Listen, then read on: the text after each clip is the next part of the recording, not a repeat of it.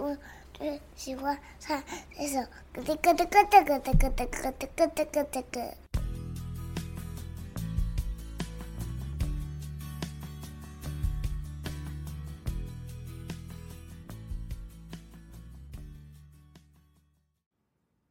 我的萨提尔练习。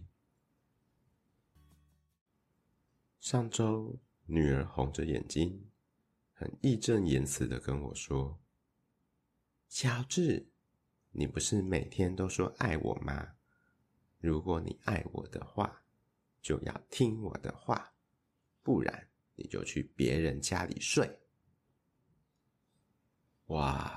一般父母听到这番话，肯定情绪就炸了，并且开始教训他说：“不能这样，没有礼貌。我也是为你好啊。”之类的话就出来了。还好我有稍微学过萨提尔的换句话说。我先进行了核对，蹲下来看着女儿的眼睛。乐乐，你的意思是说，爸爸爱你的话，就要听你的话，对吗？对，你是说要尊重你，你说话的时候要专心听，是吗？对。在这对话中间，我做了一个深呼吸，确保我的内心是平静的。爸爸很抱歉，刚刚没有尊重你，一直催你。那你愿意原谅爸爸吗？我轻轻抱了抱女儿，没有抵抗。我们收拾了背包，一起和平的上楼。直到下一次爆发，我又失去耐心。他又崩溃，我冷静下来，释放出爱。他接收到，也冷静下来。我们可以好好沟通，达成新的共识，如此周而复始。今天早上，女儿一脸没睡饱的坐在沙发上。我弄了一片吐司给她，她不满意的尖叫着：“我要放在盘子上。”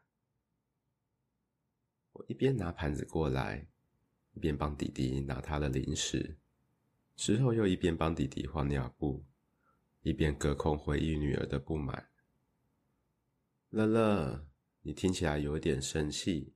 我弄完弟弟，等一下就过去。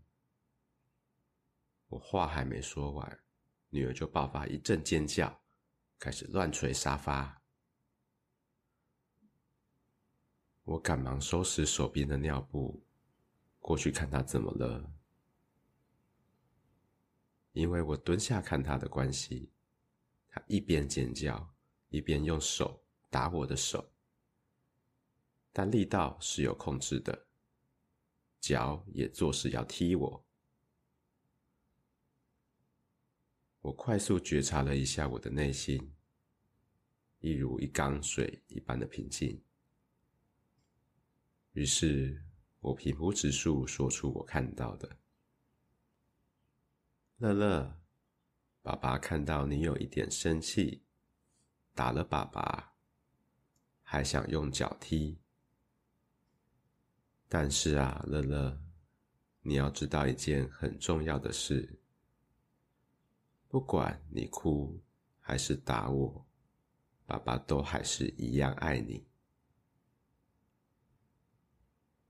这边我故意停顿了一下，感受他的情绪渐渐收敛，像只猫一样蜷缩在沙发上，嘴里念着我听不懂的话，手指着桌上某个东西。于是我把吐司拿给他，他慢慢从猫恢复人形，坐正起来开始吃了起来。原来是我在照顾弟弟时忽略了他肚子饿的事实以为他是没睡饱需要先躺一下。就这样解除了早上哭着出门的危机。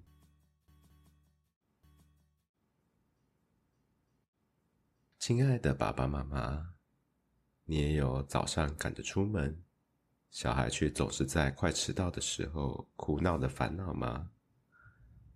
或是常常是伪单亲，一个人面对崩溃大哭的孩子，觉得心很累呢？